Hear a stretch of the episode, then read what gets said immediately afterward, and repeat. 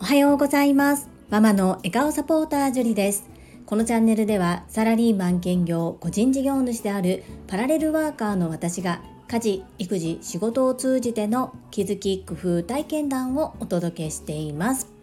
さて皆様いかがお過ごしでしょうか？皆様いつもたくさんのいいねやコメントをいただきまして本当にありがとうございます。とっても励みになっておりますし心から感謝しております。本当に嬉しいです。ありがとうございます。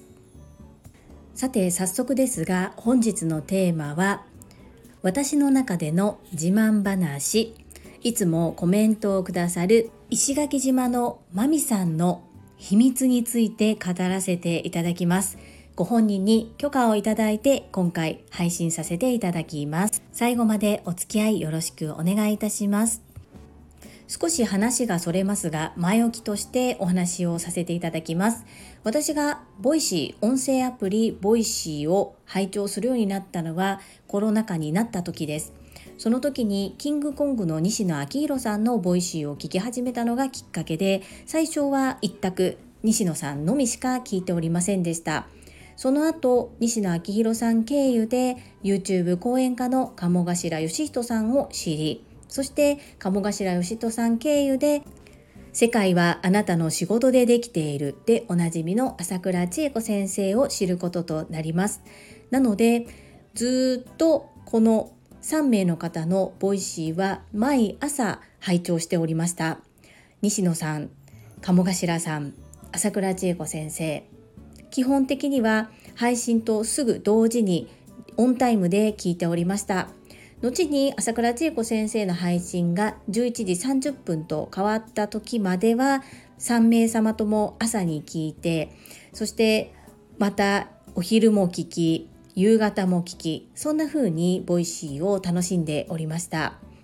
遡ること2022年の3月31日のことですこの日の鴨頭義人さんの配信は沖縄からでした。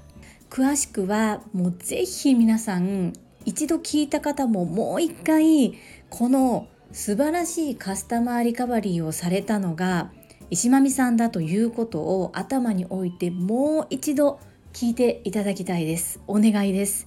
概要欄にこの日の鴨頭義人さんのボイシーのリンクを貼らせていただきます。そしてサムネイルチャプター2なんですけれどもサムネイルの写真はなんとなんと鴨頭義人さんと石間美さんのツーショットでございます。本日私がサムネイルに使わせていただいている写真です。石間美さんに許可をいただいております。ざっくりと内容をお話しさせていただきますと鴨頭義人さんが石間美さんのお勤め先のホテルに滞在して最初にランチをいただく時にまあ、ちょっとマイナスな面がありました。そこに石間美さんが鴨頭さんお越しくださいましてありがとうございますというふうに声をかけるのですがすでに鴨頭義人さんと面識があった石間美さんに愛の無知で鴨頭義人さんはダメ出しをします。そしたらその後ホテルから一旦出てホテルに戻った鴨頭さんが感動するようなカスタマーリカバリーがあった。そこにはあったというお話でございます。もうこの配信を私は3月31日にオンタイムでリアルでこう配信と同時に聞いた時にもすごい方がいらっしゃるんだなというふうに思って感動したのを覚えていますのでこの配信のことはずっと心に残っていたんですね。でそんな中先日カモさんに私や石間美さんのコメントを読んでいただいてその話で盛り上がっていた時に実は私カモさんにも前に取り上げられたことがあるんですよ。少し恥ずかしいお話なんですけども。ということでリンクを送ってきてくださいました。そして聞いてみるとなんとなんとこの話私知ってるっていう風になりましてえー、それが石間美さんだったの？っていう風にもう感動してしまってもう皆さんにお伝えしたいお伝えしたいと思っていていやでもマミさんからしたらもしかしたらあまり大きく取り上げられるのは嫌なのではないかなと思いつつも思い切ってもうこれは私の自慢です。石間美さんなんとか皆さんにお伝えしたいので皆さんにお伝えいただくことを許可いただけないでしょうか？とお願いをして快く了承いただきました。石間美さん許可いただきましてありがとうございます。そしてもうリアルな現場での石間美さんのお仕事ぶりをこうやって聞くことができるというのは本当にありがたいことだなと思って感謝しております。こんなに素晴らしい方と出会えて時間を共にして学べているっていうことが本当にありがたいことですしこのような出会いを与えてくださった朝倉千恵子先生と鴨頭義人さんにもうもう一度心より感謝申し上げます。本当にありがとうございます。そして皆さん絶対に聞いてください。もう一度。本当に。私は改めてもう一度聞いてもう泣きました。感動で。さらにこの鴨頭義人さんがこの配信をされている時のスポンサー提供が沖縄の渡名喜周さんとメイさんということでこのご夫婦なんですがメイさんの方奥様の方はなんと今一緒にオンライン版 TSL 第7期で共に学ばせていただいている仲間です。こんなご縁ありますか？なかなか出会えないご縁ですよね。もう私興奮して今日もすごいすごいしか言ってないですけれども本当にすごいんです。そして鋭い嗅覚と鋭い勘をお持ちのゆうこれたかさんがですねこのことにいち早く気づきましてなんと人はなりたい自分に絶対になれる諦めない限りの泉さんのチャンネル第93回の子供よりママが自分を優先する理由コメント返信ということで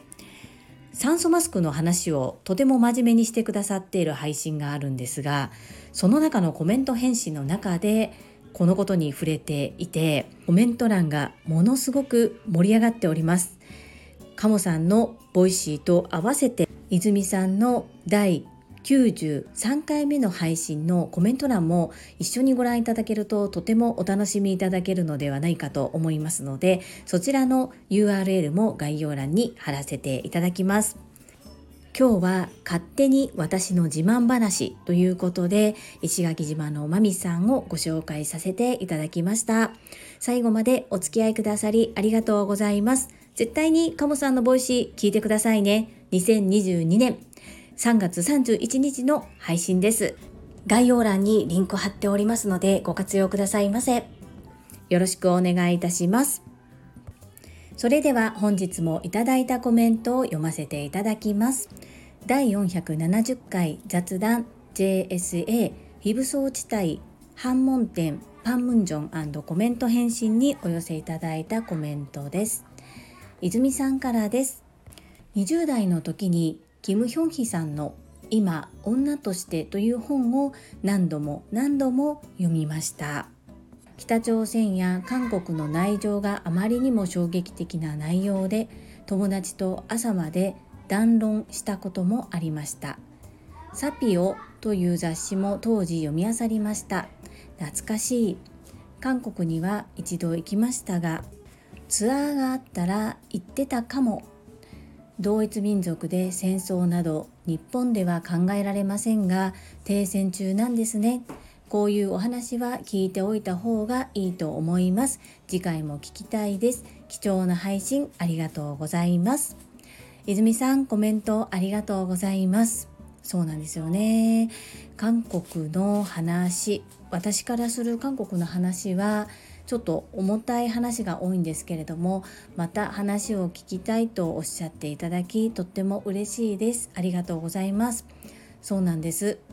停戦中であってまだ戦争中なんですよね。キム・ヒョンヒさんはとっても有名な方ですよね。そして本を何度も何度も読まれたんですね。の重めの韓国の話にも耳を傾けてくださりありがとうございます。また定期的にいろいろとお話しさせていただきますのでお付き合いいただけると嬉しいです。よろしくお願いいたします。続きまして石垣島のまみさんからです。ジュリさんこんばんは。石まみ P です。ジュリさん出してきましたね。アムロジュリ並え 私も全く同じ眉毛の形をしておりました。いやーそれにしてもこの時のジュリさんも可愛いです。私も30年前高校の卒業旅行で境界線に行きました。樹里さんに出会う前に同じ場所に行っていたという事実が分かっただけでもテンションマックスかも炎。ということで石間美さんコメントありがとうございます。そうですよね。この時代この眉毛流行ってましたよね。私この間から結構旅の旅行記昔の分を出していて昔の自分の写真を載せてるんですけれどもこの眉毛に反応してくださるのは石間美さんですよね。面白いなと思いまして昔の写真見てると髪型とかその当時に流行っていたメイクなども思い出されますよね。はい。そして30年前に高校の修学旅行で行かれたんですね。なんだかすごいですね。そしてそうですよね。同じ場所に行っていたということが分かるとテンションが上がる。なんとなく分かる気がします。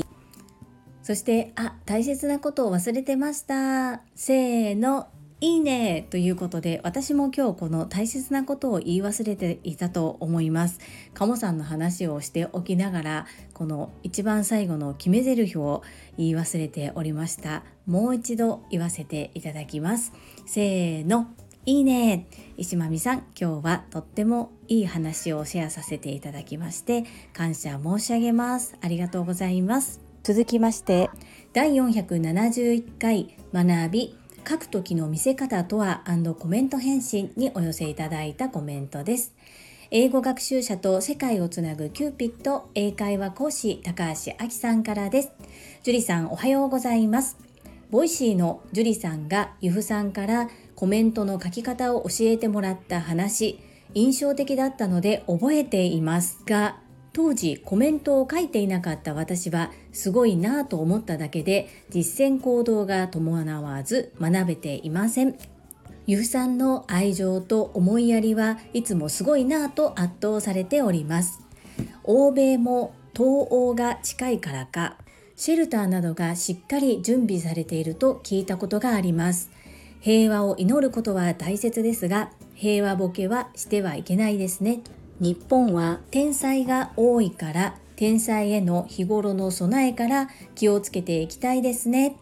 高橋明さんコメントありがとうございます。私と高橋明さんがこちらスタンド FM で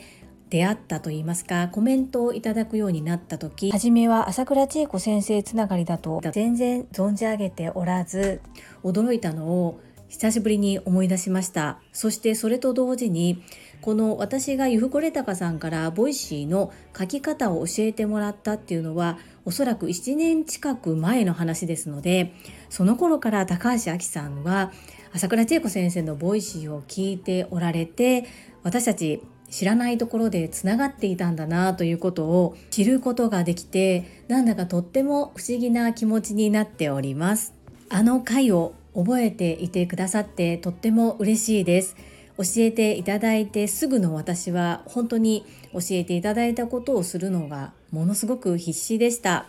ですがそれを毎日毎日続けてできているかできていないかは関係なく実行やろうと決めて実行し続けたことで今は少しは文章を書くのが早くなったのかなという感覚があります。そして北欧と東欧のお話聞かせていただきありがとうございます。そうなんですね。シェルターがしっかりと準備されている。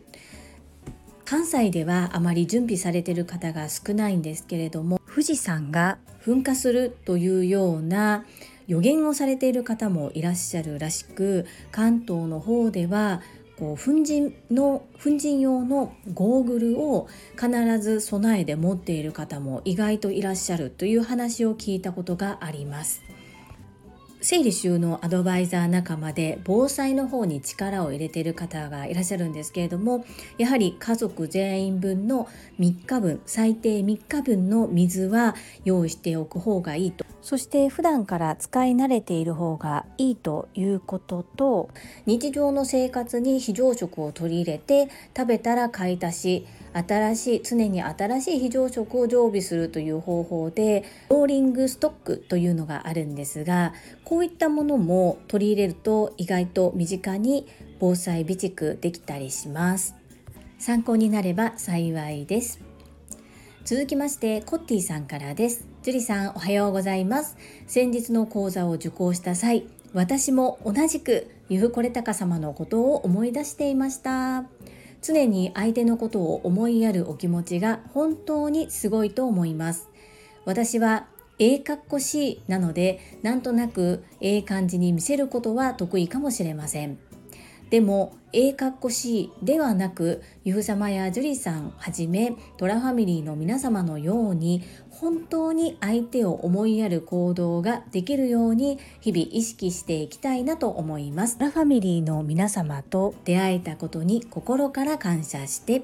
コッティさんコメントありがとうございます。わーやはりコッティさんも同じようにゆうこれたかさん思い出されたんですね。そして私思うんですが A かっこ C A かっこできるっていうこともスキルだと思います。私にはないものなので憧れます。かっこいいです。そして私が文章の書き方や見せ方どのように250文字にまとめていいのかを悩んでいた時にゆふこれたかさんからいただいたアドバイスを参考にしながら文章を作るようになりその時にこの2名の方の書き方がすごいんだよっていうふうに言っていただいて教えていただいたのがコッティさんとマサエさんです。その後お二方はお忙しいということもありコメントの回数は減っていったのですがそれでもゆこれたかさんはずっとコッティさんとマサエさんのことをコメントを書いてもらえないかなすごく洗練されたコメントで好きなんだけどなってずっとおっしゃっていました。ゆうこれたかさん秘密ばらしてごめんやで。というか先日ボイシーのコメント欄でも同じようなことを書いていたので発表しても大丈夫かなと思ってコメントさせていただきました。税理士の卵コッティさんいつもためになる配信をありがとうございます。そしてコメントありがとうございます。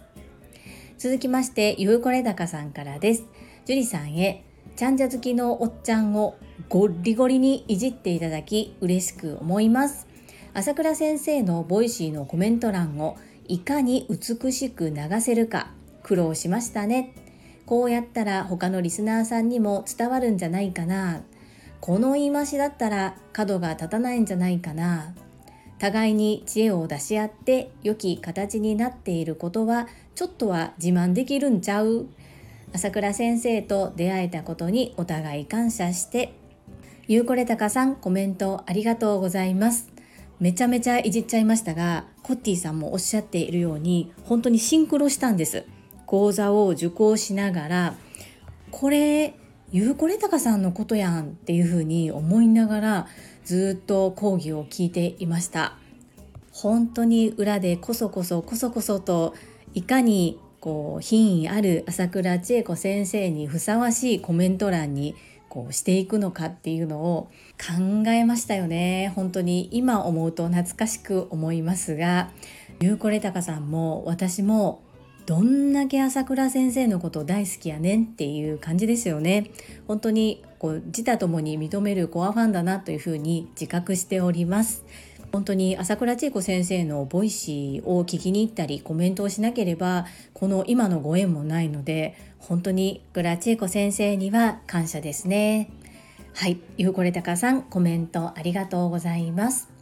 続きまして石垣島のまみさんからです。ジュリさんこんにちは。石まみぴーです。いやー昨日は本当に朝からキャーキャー言ってカモかかっていた朝でしたね。カモ、炎、カモ、炎、カモ。私もずっとカモさんのボイシーを拝聴していますけどあんなにコメント欄が盛り上がったのは昨日が今年1じゃないかなって思っていました。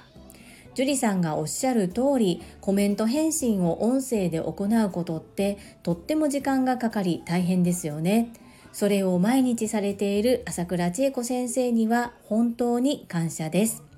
はいあの私の中の伝説会よろしければどうぞ。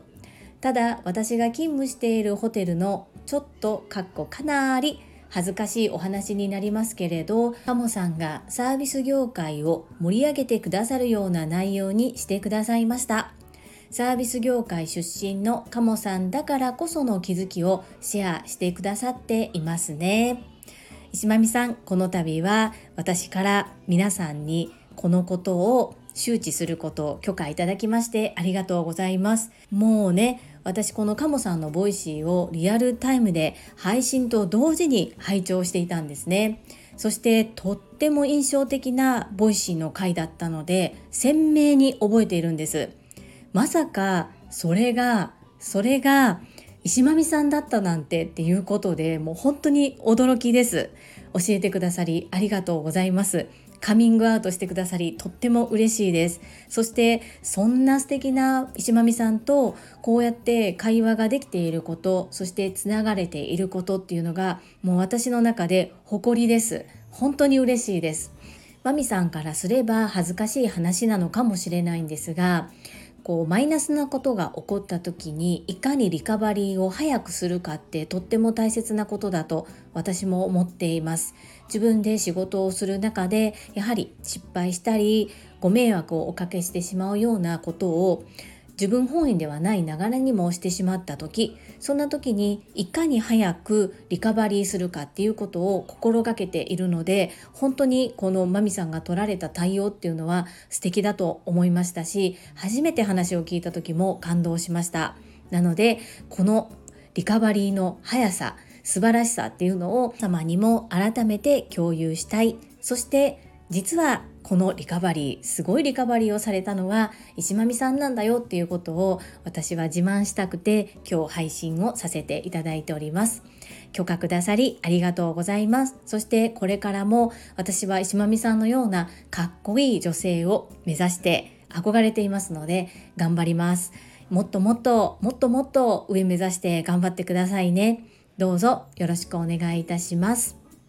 コメントは以上となります。本日も最後までお付き合いくださりありがとうございました。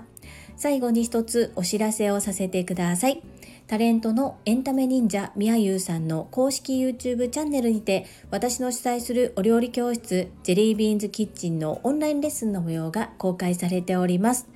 動画は約10分程度で事業紹介、自己紹介もご覧いただける内容となっております。概要欄にリンクを貼らせていただきますので、ぜひご覧くださいませ。それではまた明日お会いしましょう。素敵な一日をお過ごしください。ママの笑顔サポータージュリでした。